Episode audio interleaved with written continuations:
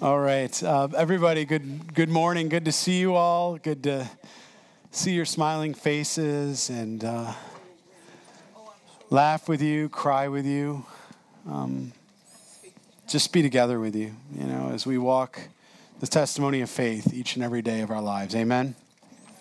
Oh, go ahead and open in your Bibles to 1 Corinthians. We're going to continue off where we left in chapter 3. 1 Corinthians chapter 3.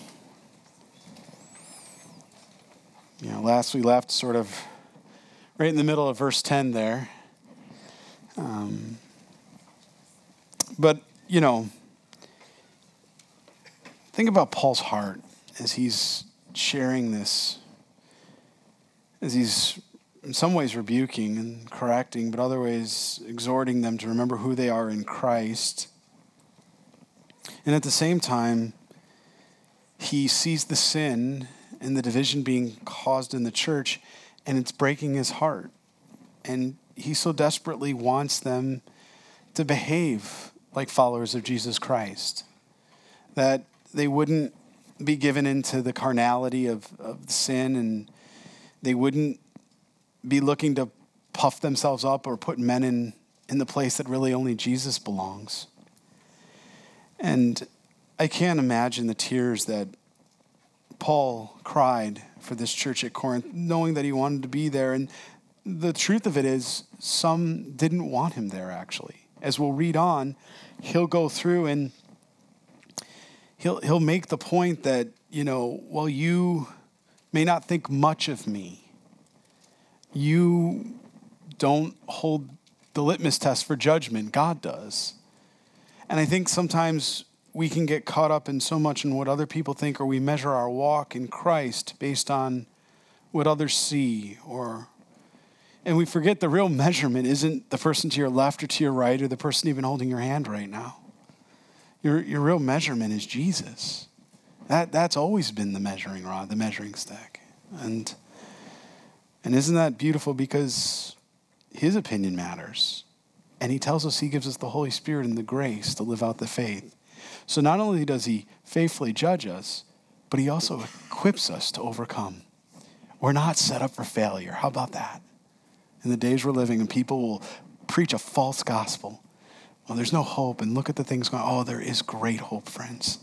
There's great hope in Christ. Let's let's pray, and then we'll begin our word here this morning.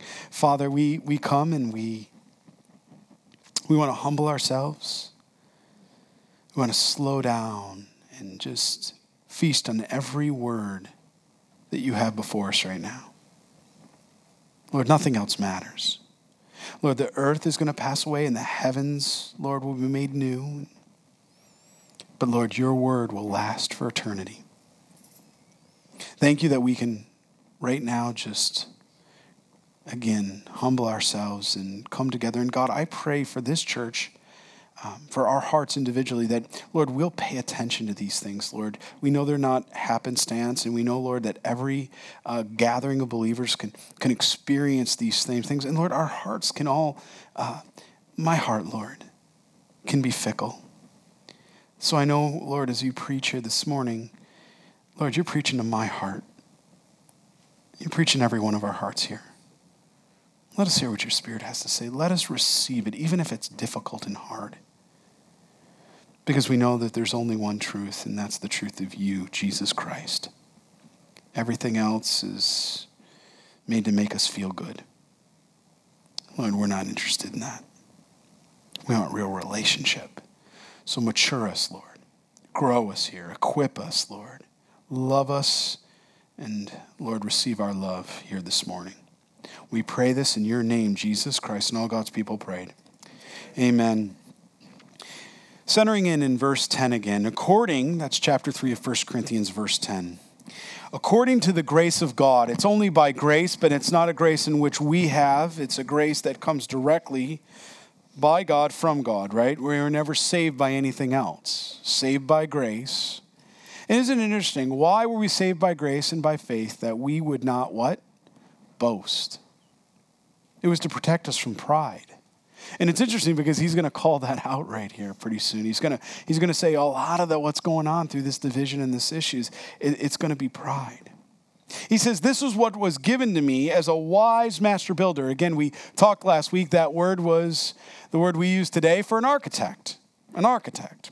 He says, I've laid the foundation and another built on it, but let each one take heed on how he builds on it. Take heed, think about it, be intentional. How are you building upon the foundation of Christ? What is the foundation of Christ, right? Turn in your Bibles a few pages over to the book of Ephesians, and we'll see as Paul brings this out a little bit more for us. Ephesians chapter 2. Uh, we're going to look right around um, verse 19 here. Ephesians chapter 2, verse 19.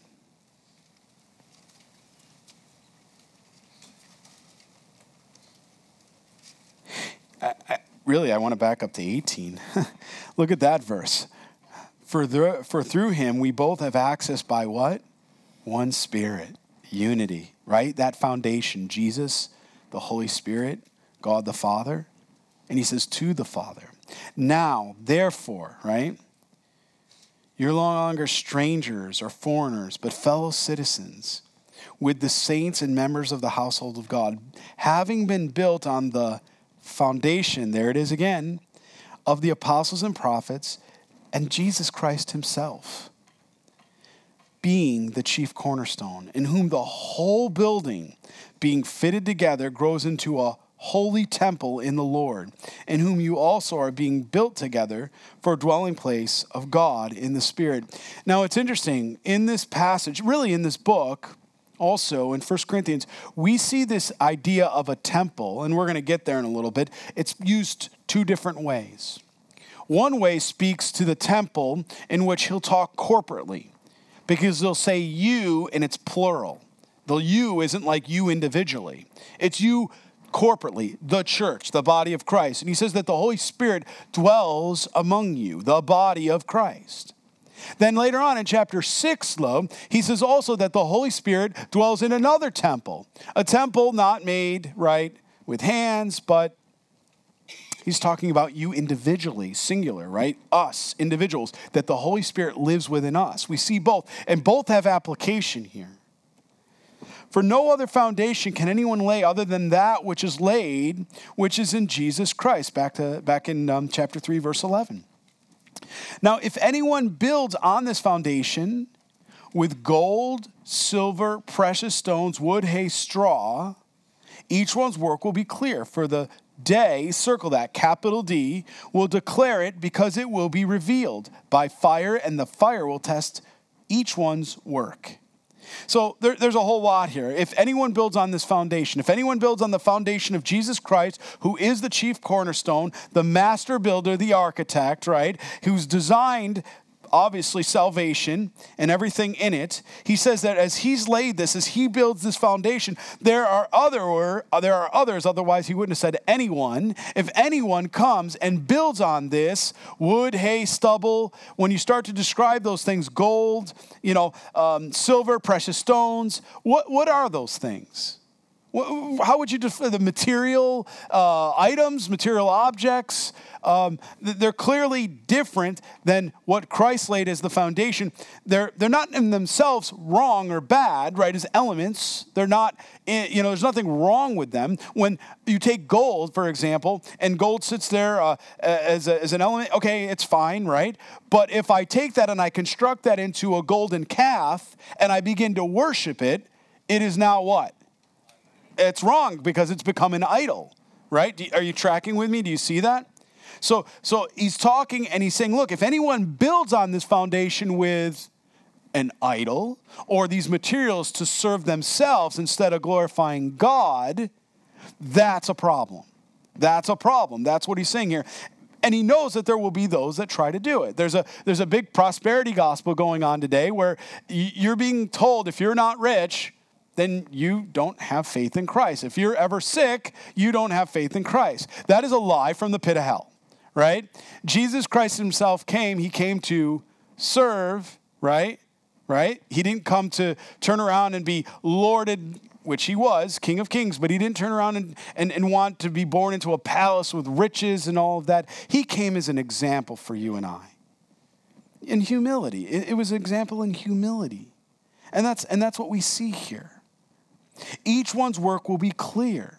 There's no faking it till you make it kind of thing here. It'll be declared and it will be revealed by fire. What, what is this talking about? Well, if you look at 2 Corinthians 5.10, turn over a few uh, pages to your right there. We talked about this once before. What is this describing? This is describing the Bema Seat judgment, right? With fire, that it would be tried and tested by fire. This is a judgment that all believers, you and I, every believer in Jesus Christ, will stand before the throne room of God or throne of God that way, and you will be judged. And the way you will be judged is it's not salvific, and we'll read that back in 1 Corinthians. It's not salvific. This is not a, a judgment of salvation. You've already received Jesus Christ as your Lord and Savior. This is a rewards banquet. This is a time that would, uh, the Olympian Games, the Isthmian Games, which were in Corinth at that time, these were games, and when you were a victor, you came up and you were crowned as a victor. Today in our Olympics, what do we do? If you have first, second, or third place, you come to the winners' pulpit area, right? And what do you do? You get on one of the podiums and they put a, a medal around you, right? And, and you're first place, second place. This is the picture that we have here that's been given to us. Therefore, if you look in chapter 5, verse 9, he and, and again one of the most interesting passages we even just back up funerals. All of us have been to funerals. Um, verse 7 and 8 often are read at a funeral. I, I often read them at funerals. For we walk by faith and not by sight. We are confident yet well pleased rather to be absent from the body and to be present with the lord right? We often quote that, and we quote that in the context of that person laying in that casket or, or, or, the cremation or what have you. They're no longer there. If they're born again believer in Christ, they're with Jesus in heaven. That's, we understand that. But often, verse 9 is not read thereafter. And my Bible says, therefore, we should always ask, what's the there for? It says, therefore, we make it our aim. What is an aim? It's our focus, it's our objective, it's, it's, it's everything that we get intentional about. It's, it's when you're sighting in a gun, you do what? You don't sight in a gun looking somewhere else like this. You have a target, you look at it, and you have an aim, right? You're intentional, right? Therefore, we make it our aim, whether present or absent, to be well pleasing to Him. For we must all, circle that, not some, not many, but every single believer in Christ will appear before the judgment seat of Christ. Why is Paul leading into this this way? Because it's sobering. Because every one of us is going to stand before Christ and we're going to have to give an account. All the things that we did in this life, all the material objects that we, it's all going to sit there before us and there's going to be a fire that's going to lit. And the wood, hay, and stubble and everything that's going to consume all of the temporal is all going to burn away. But only those precious things that we did with the right motive in heart for Christ will remain. And whatever remains, that's what we'll be rewarded for. There's five different crowns that your scriptures speak about. Five different crowns that you will receive, right? One of five, or two of five, or three of five, or all five. I pray to God you all get all five, okay? I pray to God more, more earnestly that you have way more crowns than I ever do because that that's my heart and love. And just like the Apostle Paul or Pastor Paul here, that was his love for Corinth. Remember, he's writing this in Second Corinthians, but it's really Third Corinthians. He's already written to this church once before. He's saying that you all appear before the judgment seat of Christ, that each one may receive the things done in the body according to what he has done, whether good or bad, that wood, hay, stubble. Knowing, therefore, that the terror of the Lord will persuade men, but we are all well known to God, and also, I trust, are well known in your conscience. And it just reminds me of Revelation 3:11. Don't lose your reward. It's not how you begin the race, it's how you finish the race that matters. You know what I mean? I, I can remember, I shared with First Service, I'll, I'll make it brief, but I, I shared with First Service one of the testimonies that, that this, uh, something that every one of us could see. Many of you were alive, you were present for 9 11. I actually happened to be uh, living in New York City at the time. We lived in Tuckahoe. We would take the Metro North or the train down. That's the train system down to Grand Central. You'd get off Grand Central, and we I would go to work. Okay. That day, I was heading to an intellectual property attorney. We were going down there. A gentleman by the name of Tim was with me. He was staying with me. We were going down to see the patent attorney. He happened to be in one of the World Trade Center buildings. As we were making our way down, we, we got into Grand Central, and certainly we got into a cab uh, after getting out of Grand Central, and we were heading over to the trade tower. About five minutes into our drive, our cab drive, um, or ride, maybe better put, all of a sudden we begin to see what looks like snow. Now it's September. It's not snowing in September. If Rochester, maybe, right? Possible. But in September in New York City, it's not snowing. It was ashes. It was ashes from the buildings, from different things. It was all burning. And I remember sitting with Tim as we looked at each other, and at that moment, we knew something was wrong. And we were very close at this point, probably within, I don't know, a, blo- a block, a block and a half from the World Trade Center. World Trade Towers that way. And remember thinking to myself, what do we do? And at that point, I also remembered my brother in law, Michael, was down there at the time. And some of you, you know, have a military background, or some of you were raised, you know, you never leave a man behind. That doesn't exist. You go in, you get them out. You know, that's there is no other object. You understand that, and you you swore to a duty to that. Well, I have that same heart and spirit. Michael was down there. I also had a wife home with a five or six month old at the time, Parker, my oldest now. And I can remember, um, you know, at that time, all the phones began to die. You know, they, they were all, but I happen to have a GSM phone. Some of you know what GSM phones are. I had a GSM phone. And I took the GSM phone and I looked at Tim and I thought, you know, Tim's family was in Florida, so he wasn't able to get through. Um, and by that time, uh, it had completely crashed, and the other one was beginning to look like it was wobbling. We got back to Grand Central. The cab turned around, took us back to Grand Central. We got there. I remember that as we got there, they announced throughout Grand Central Station that this will be the last train leaving. There would be no other trains. They were shutting it down. The only other way would be to walk across one of the bridges, right? So my instincts, and I remember my wife just happened to call me right at that point. I, I was going to go back after Michael Tim was going to come. We were going to go get him out because that's what we do. And so I was going that way, and I remember Lisa saying, Come home. And I said, Lee, what about Michael? And she said, Come home first, you know, give me a kiss, let me see you, and then go. And I remember not honestly wanting to. Not that I didn't want to go home to see my wife. I remember not wanting to leave my post, uh, not post, sorry, uh, leave my duty, the, the, what I was called to do. I knew that's what I was to do. But I, I praised God for my helpmate, and I got on the train and we're heading home. At that point, as you can imagine, uh, people had loved ones in those buildings. And the second one, is we're driving out, we see it fall, and people began to just fall on their knees and they were crying because their spouse was in that building uh, children. I mean, I, it was horrific. If, if you weren't there, it's hard to explain. You can watch it on TV, it's not the same thing. And people's phones weren't working, they couldn't even call their loved ones. So I remember just taking my phone and, and I'm just basically handing it out to anybody that could use the phone to call, I'm okay, or somebody didn't make it out. And I remember as we get back um, to Tuckahoe, we walk out. Get, I see Lisa. She obviously embraces me. Uh, Tim uh, you know, finally gets a hold of his mother because now it's all on the TV and everybody's seeing it and says, hey, I'm okay too. And, um, you know, I, that next week, as we, as we went into church, you go into church that next week, you, you couldn't find a parking space. You, you couldn't even find a parking space. There wasn't a seat that was open. Everybody flooded into church. Why? Well, it's like what we just read in Second Corinthians there. You know, it, it, it came to a point where, where he says, Knowing therefore that the terror of the Lord we persuade men, but we are well known by God. At that moment, nothing else mattered. People's bank accounts didn't matter.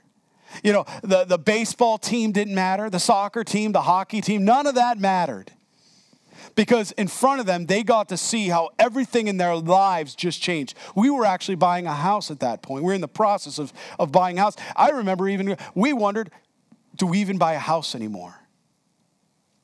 Jesus is coming.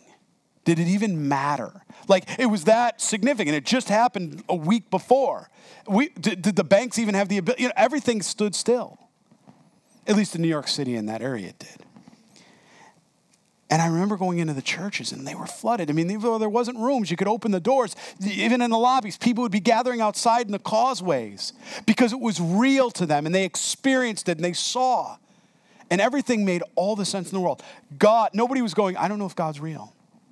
I never heard anybody espouse atheism or, or, agnosticism or anything like that. The, the churches were full. They wanted answers, and they knew there was only one person that could give them an answer, and that was Jesus Christ.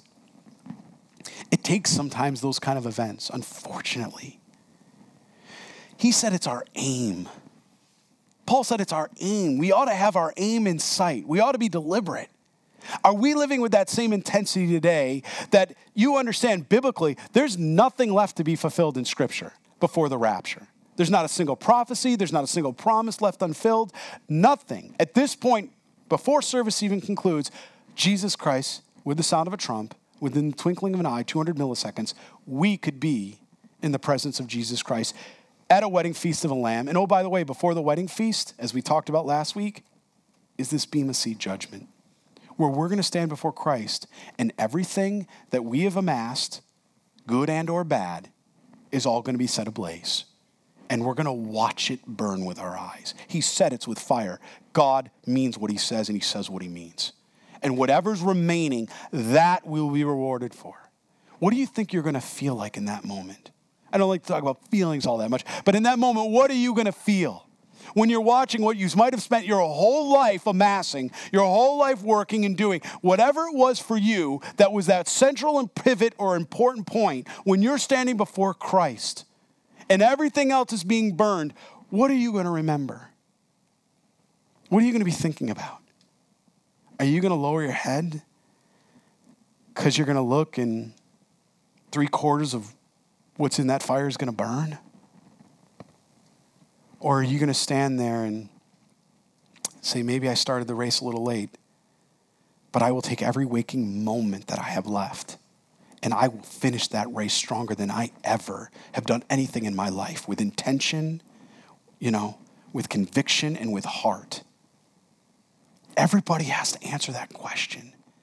Nobody likes to think a 9 11 can happen. When it does, it's real and you react.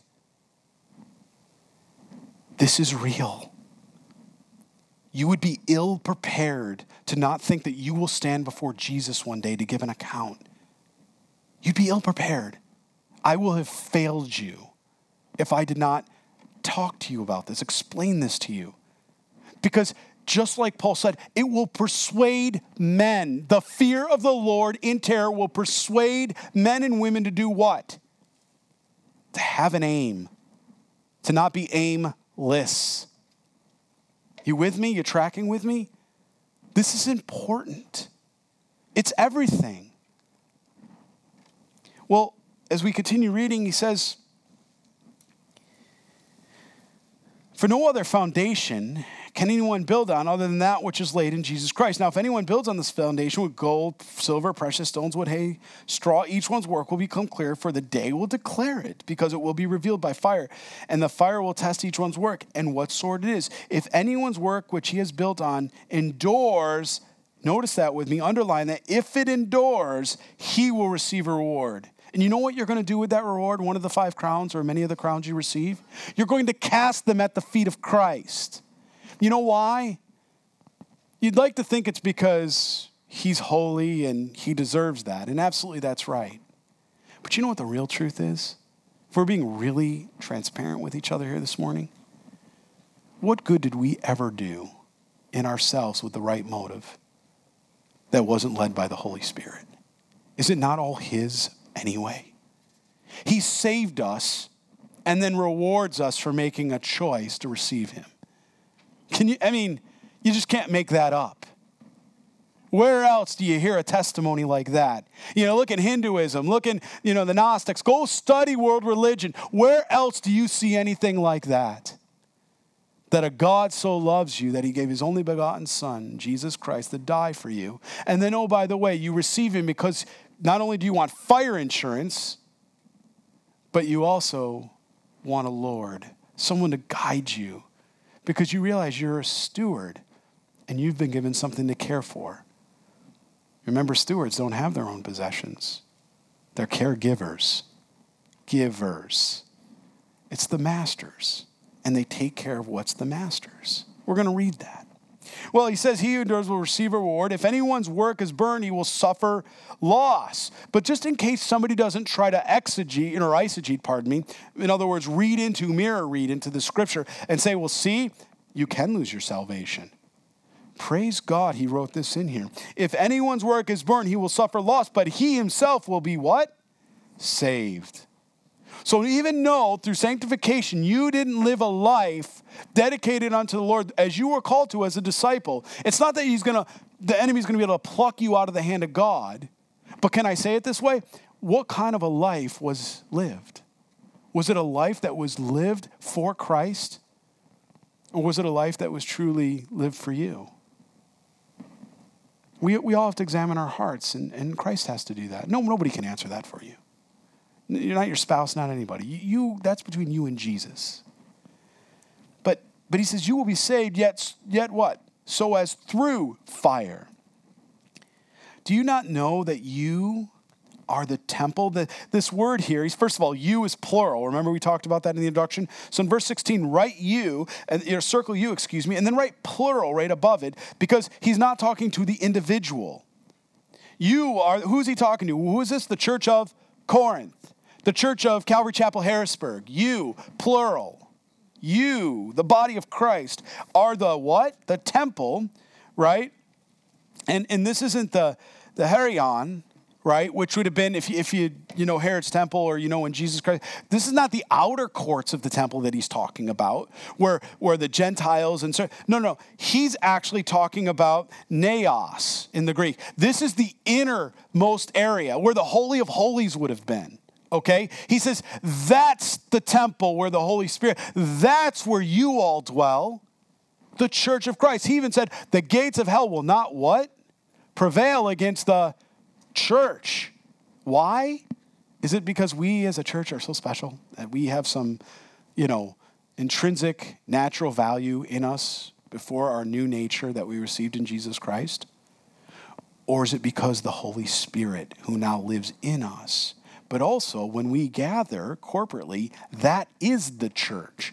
Calvary Chapel Harrisburg is not uh, a building at 702 Lisburn Road. I mean, physically, it's a building. The church is the body of Christ. The first service, the second service, and all the things, the, the online church, people watching in California right now, Hawaii, all the, all the places where people, that is the body of Christ. And what he's saying here is he says, You are that church, you are that temple of God, that the Spirit of God dwells in you. Church of Corinth, how can you be acting this way? With all the division and all the things you're doing, don't you know the Spirit of God dwells in you? What is this pride? What is this? I'm of Apollos, I'm of Cephas, you know, I'm of Paul. What are you talking about? Don't you realize that you are the body of Christ? That's what he's saying here. If anyone, now this is sobering, this is, boy, man, pay attention, right? He says, if anyone defiles the temple of God, the church of God that way, God will destroy him. He didn't mince words, did he? God is protective of his church. He doesn't like division. He's a good dad. Some someone comes after his children, God handles it. Notice that he didn't say you and I are little gods that we are to micromanage God and we are to be, you know, on the the hunt for judging. In other words, I'm not to be walking around going, "It's you, it's you, it's you, it's you." It's you. you know, no, no, no. I mean, am I a fruit inspector?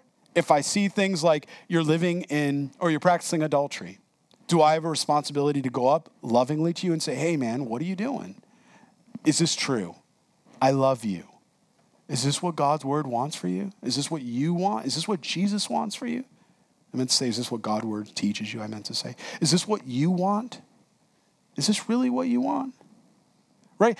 And one to another, you're invested in each other's lives. Sometimes you have picnics, you go over each other's houses. Sometimes we get together at a Jubilee Day where we're all gathered, both services like that. You know, we're to be invested. Everybody wants the love. I love it. I love that we, you know, I walk in this church. You guys are so full of love. I love Calvary Chapel Harrisburg because, man, I know I'm loved here. Awesome. Are you encouraged? Awesome. Are you exhorted? Are there times you're corrected? Are there times you laugh together and cry together?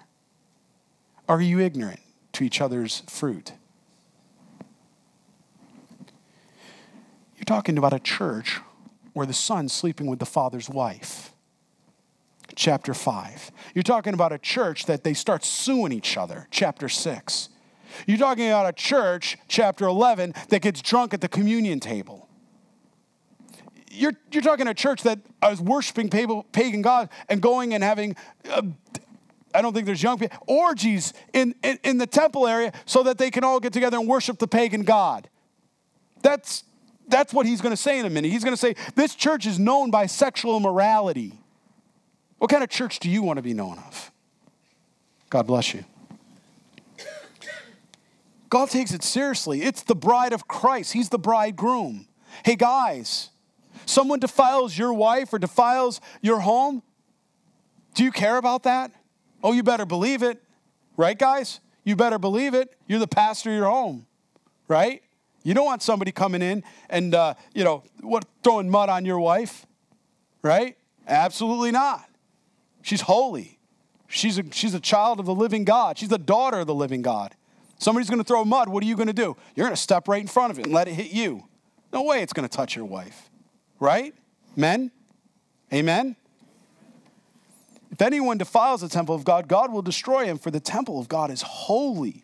And then Paul, only Pauline here, he says, Which temple are you? What church are you? You know, what's in your wallet, right? What's the real deal here, man? Who are you? Who are you of? You're so busy being called of a Paul, of Apollos, of Cephas. Hey, are you of Christ and are you part of the body of Christ? That's what he's saying here. Who are you of? What temple are you of? Let no one deceive himself. If anyone among you seems to be wise in this age, and he's, he's going back again to God's wisdom, man's wisdom, spiritual wisdom that way let no one deceive himself. If anyone among you seems to be wise in this age, let him become a fool, that he may become wise. Those are beautiful words. When we acknowledge that we know nothing, we begin to learn something. For the wisdom of this world is foolishness with God. For it is written, he quotes Job 5:13 here. He catches the wise in their own craftiness. And again, the Lord knows the thoughts of the wise that they are futile. Therefore, now he has to write this in here because obviously Chloe, maybe in her letter, must have said something like, They are so full of pride. They are so puffed up right now. Otherwise, why would the Holy Spirit have written this to us? But, but somehow he, he, he, pulls this in here and he says, What? He says, Look, therefore, let no one boast in men, for all things are yours what is he doing? He's now getting ready to conclude because chapter four is going to be the conclusion of where he's going to deal with the division. Then he's going to go into specific sin and specific issues with how they're misusing the works of the Holy Spirit. You know, 1 Corinthians 12. He's going to, he's going to go through all the other things we talked about. But he, he reminds them, he's like, hey, time out, identity crisis again here. Pay attention. Therefore, what? Let no one boast in men. Why is he, why is he saying men? Because isn't that exactly what they were doing? They were boasting in men. I'm of Apollos, I'm of Cephas, I'm of Paul. How come they weren't boasting? I'm of Jesus Christ. Isn't that all our hearts cry? I'm of Jesus Christ. Right? It's the body of Christ. You come to a church, it's called Calvary Chapel. Call this place whatever you want. I don't care. I never did. I don't. It's Jesus. It's Jesus crucified. That's what it's always been about. It's Jesus and Him crucified whether Paul or Apollos or Cephas or the world or life or death. So he expands it. He says, or whether it's worldly living or the culture happening around you, or life or death. In other words, you holding on your own life because it's precious. And hey, I'm getting older. You know, I'm I'm 60, I'm 70. You know, I don't, you know I may have 20 more years. You know, what am I going to do? My, you know, I, I'm on the back nine, man. Maybe I should get out and golf a little more. I don't know right? He's saying life or death, or things present or things to come. He's saying, what, what are you so concerned about? He says, it's all yours. The Spirit of God. You're heirs and co heirs with Jesus Christ. That's your spiritual heritage. It's all yours. Why are you infighting about this nonsense? That's what he's saying. And, and we ought to hear this today. Because as, as, as, the Lord is, is planted a work here, as a church has been birthed by the through the body, it is the body of Christ through God. His Holy Spirit reigns here. And I have a question. If you come in here and you say, I just don't discern the Holy Spirit here, that's a problem. Where's that problem begin? In your own heart. Why do I say that? Because if you walk through the door and you have the Spirit of God, is the Holy Spirit not here? Right? Sometimes we pray, you know, we worship and we say, Holy Spirit, come fill this place. He did. Thank you, Lord. Holy Spirit, thank you for filling this place. Amen. Better said, past tense, because He did it. Right? You're all here. You're children of God right? So Holy Spirit, He's done that. But but what about when times you, you, oh, you know, I love this church. They're so loving, um, or maybe you come in, you know what? They're not loving. Well, who are you loving? Each and every one of us is, is got a, a, responsibility in that. We're to be the hands and feet of Christ. I, I come into the church and I go up to the pastor and I, I say, Pastor, boy, I really don't like how you XYZ, right? That's okay. You know what my favorite thing? You need this. Great. When are you starting it? And you know what happens? They turn and walk out. Well, wait a minute, that was a great idea. Where are you going? Praise the Lord. It's only going to take 20 hours a week from you. What's wrong? You, you clearly thought it was a good idea. I bear witness in the Spirit of God. You laugh. Y'all are chuckling. That's you, Lo, sometimes. That's me sometimes. All right? Let's be real right? We can be like that. Let's let's not play church or play Christian, right? We do that, don't we? He's warning us. He's saying, hey, be careful. Be careful how you go in and, and you have these expectations. You know, Corinth, you're going in, you're doing all these things. Have you forgotten?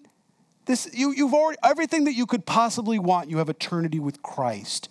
Why are you infighting? Why are you willing to take down a brother so you feel better? Why are you prideful that this person baptized you and this person? He says, What's that all about? He says, that just reeks of carnality. He says, You and your intellectualism and all your wisdom that you have, you, you, you, all you're doing is puffing yourself up and creating more division. When the Holy Spirit tells us He creates unity.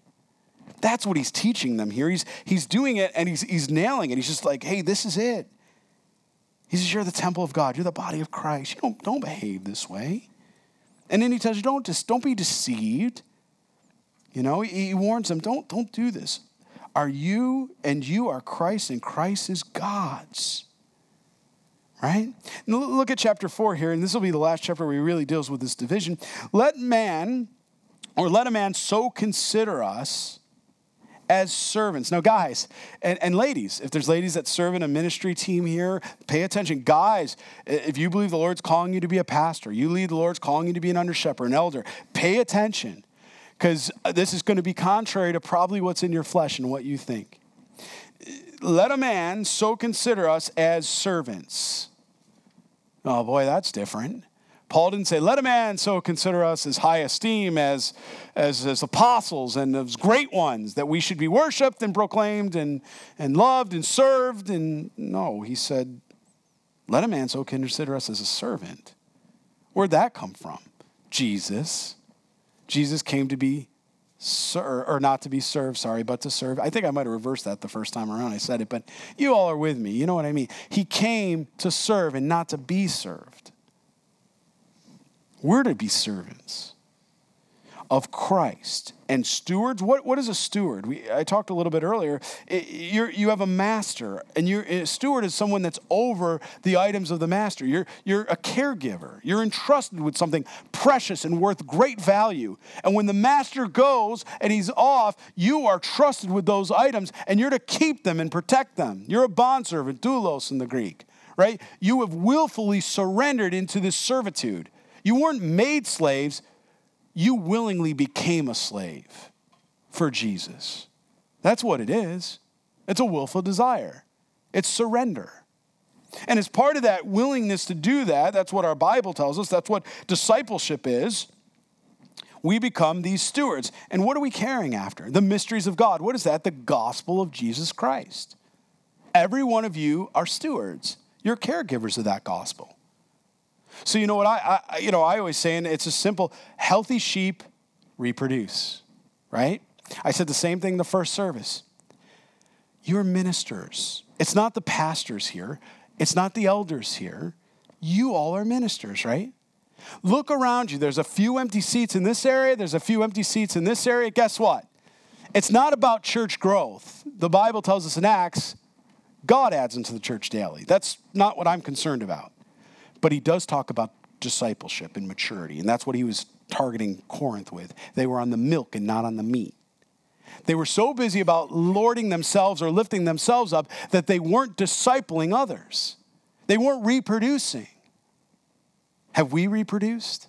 You know, I, I said the first service, I said, I will not be content in the Lord. That means out of God's will, certainly not, but in the Lord, until every one of these seats is filled with people that are under the word being discipled. And you know what? We'll go another service until that. And then eventually, some of you will go out and plant, and we'll, you know, there'll be, you know, church, body of Christ all around. You know, and it'll just keep going until Christ comes, till he, you know, as he tarries. I don't know how much time we have left. But I want you to think about everywhere you go, your workplace, okay? Everywhere you go, the store, every, are you disciple making? Matthew 28 19, it was a command, it wasn't a suggestion.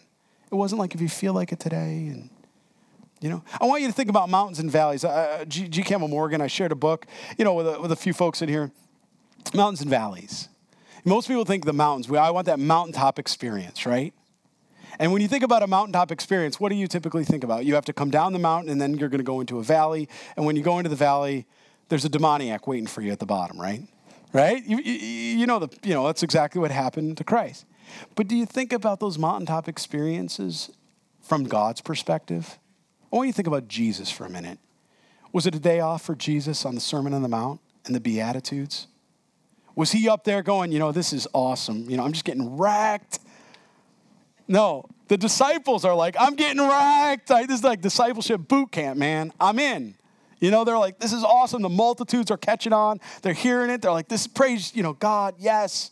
This is exactly the difference between religion and relationship because that's all the rabbis were teaching at that time, just lording over the people, straining over a gnat.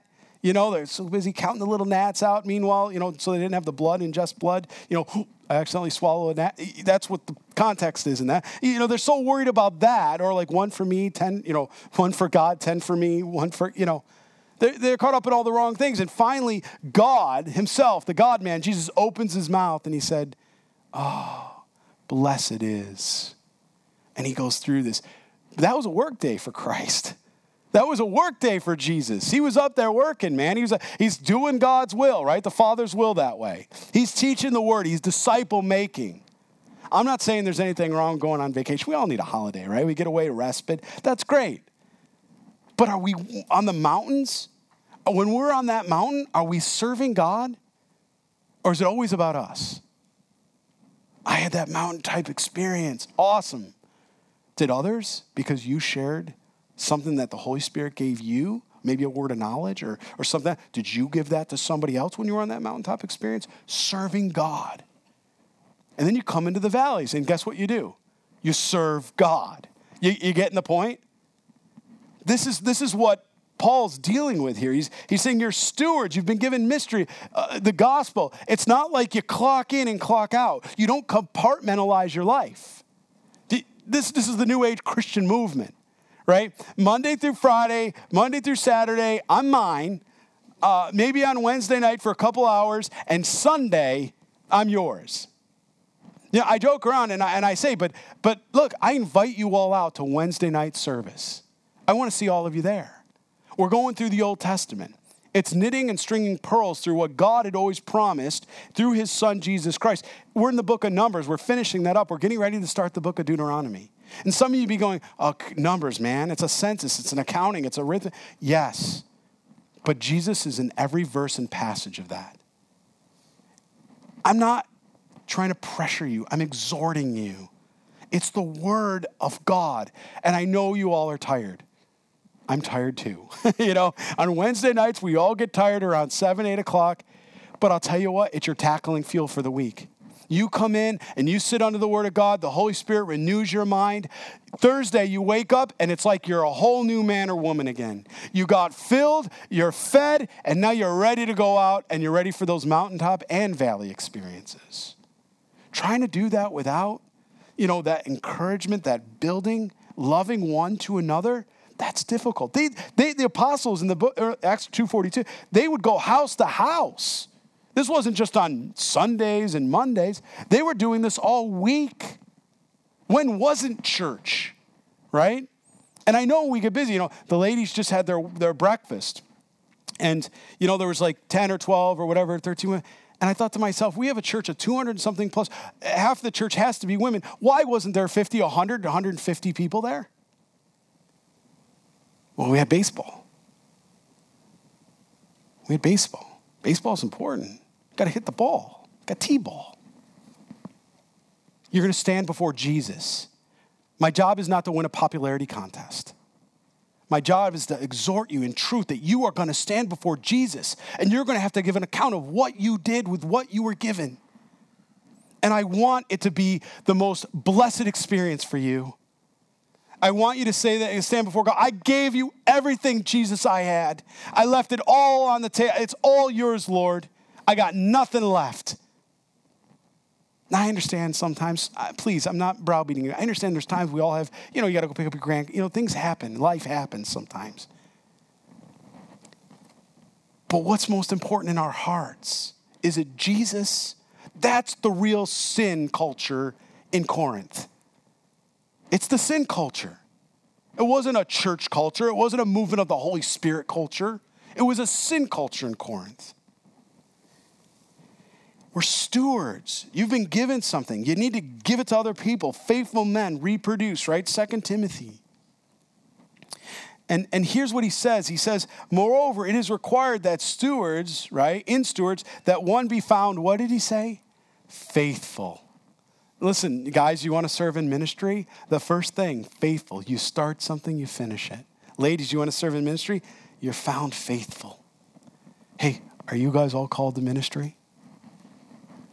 You're a royal priesthood, a precious people. It's not just the pastors, all of you. That's, that's why I'm encouraging you here this morning. I'm encouraging every one of you. God has done this work, He's called you, He's equipped you. Fulfill the calling, make your calling election sure. But with me, it is a very small thing. Now, this sort of tongue in cheek with Paul a little bit. He's going to give a little back. I wonder if Paul got to heaven and was like, yeah, maybe. You know, he, he, he was this a, clearly Holy Spirit ordained it, but I wonder if Paul thought, but he's dealing with the issue of you're, you're really caught up in Apollos. You're really caught up in Cephas. You know, Cephas, Peter was an apostle. He sat with Jesus. Paul didn't, right? He got direct revelation through Jesus Christ as an apostle. But I wonder if that was part of it. And Apollos, what was he known for? He was known for being what? an eloquent speaker.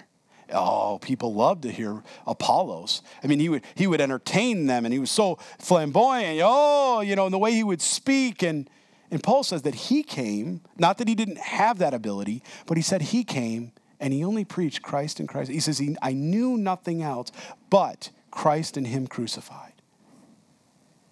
And he says, but it's no small thing, or but with me it's a very small thing that I should be judged by you or by a human court. In fact, I don't even judge myself. He's saying, I don't really care what you think of me. He says, I'm, I'm not trying to win a popularity contest, guys. That's what Pastor Paul's saying. He's saying, I have to do what's right before God because I'm accountable to God. And, and can't we all say amen? Can't we all say amen? Because we are all accountable for God that way right? But he was clearly dealing with an issue in the church that, that there was some that maybe were drawn more to Apollos or more to Peter because he was a he was a, a you know a first generation apostle, if I can say it that way, right? He says, in fact, I don't even judge myself. For I know nothing against myself. Boy, I wish I could say that, you know. Yet I am not justified by this. We read Romans. What do you tell us? Romans 1 16 and 17. He's justified by faith. He says, But he who judges me is the Lord. You know, it reminds me of, I, I said we need to be fruit inspectors, but we're not to judge one another, are we? We're not, we're not Jesus' micromanagers.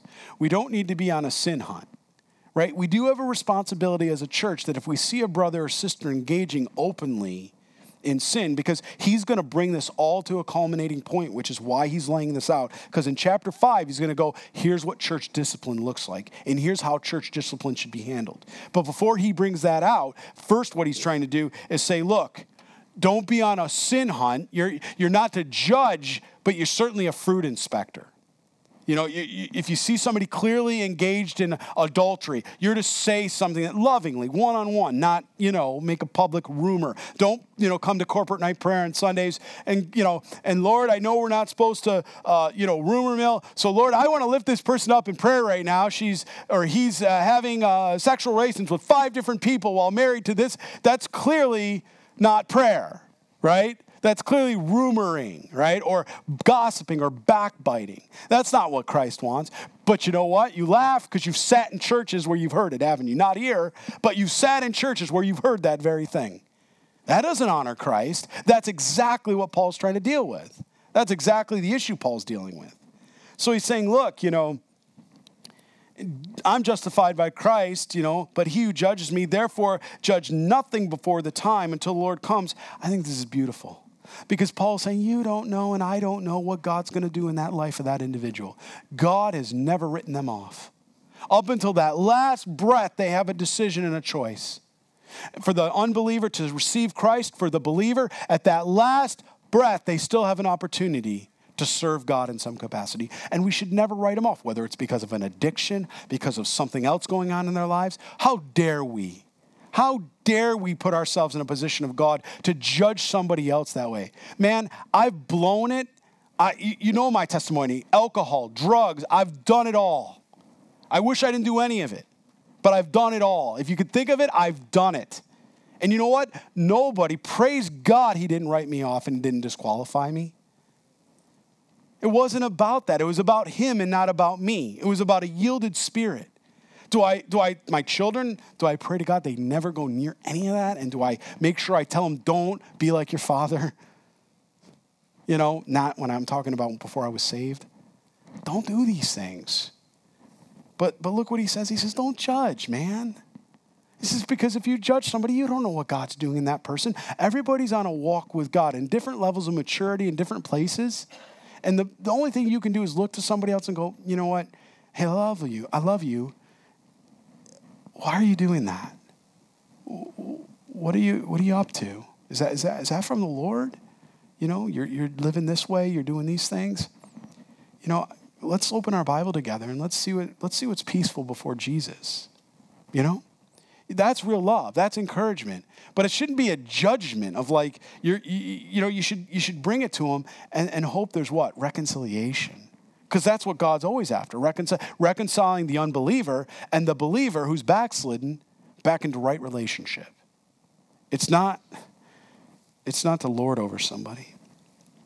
He says, Who will bring light to hidden things, right? That's what he says. He says, But he who judges me is the Lord, therefore judge nothing before the time until the Lord comes, who will bring both the light and hidden things of darkness and reveal the counsels of the heart, that each one's praise will come from God. And that's what we will see at the Bema Seat judgment. I do believe it'll be a personal thing. I don't think you're going to stand in front of a, uh, you know, Jesus isn't going to embarrass all, you know, any one of us and say, boy, that is a lacking you know, wood, hay, stubble. You got a lot of wood, hay, stubble. I don't, that's not Jesus's character. That's not my God's character. That's man's character. That's carnality. But I do think Jesus will look upon it and what will remain, he'll reward. But I think we're the ones that are going to feel, God, I could have done more. If only. Amen? Let's stand and pray.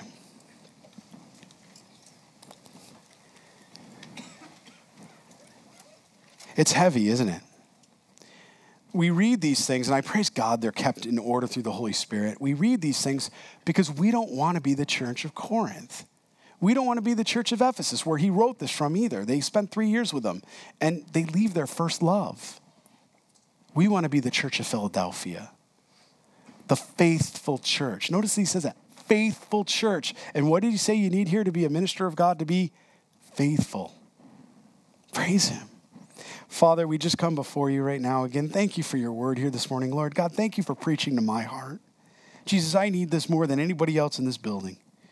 I need to hear your truth and I need you to wash my mind. And I need, Lord, this is for me. And God, I'm sure there's other people here this morning that have been uh, convicted by this, Lord, that have been restored by this, that have been transformed by this. God, we, we don't want to, uh, Lord, we don't want to try to balance our walk. We don't want to compartmentalize our Christianity. Jesus, we need you and more of you, less of us and more of you. Lord, we ask you for that help. Help our unbelief. Help our fears, Lord, anxieties. Help our help our sadness and depression. Lord, take all of that that is all focused on self. Lord, let us put our eyes on you, Jesus, to weather the storms, whether in the mountains or in the valleys, Lord. That we would be found serving you in all ways. Equip us here. Baptize us anew this morning. Give us and pour out the gifts, the promise of the Father. Lord, that you promised uh, to who you would give, Lord, to what you would give. Lord God, we pray for them all right now. Every one of the gifts you want to bestow upon all of us here, that we would receive them and that they would be used to minister and help others, that they would be done for your glory and honor and for your work. Lord, forgive us our sins and restore us into that right relationship. As we walk out of here this morning, Lord, we walk out as always your sons and daughters, as believers in Christ. Nothing changes that, and there is no condemnation.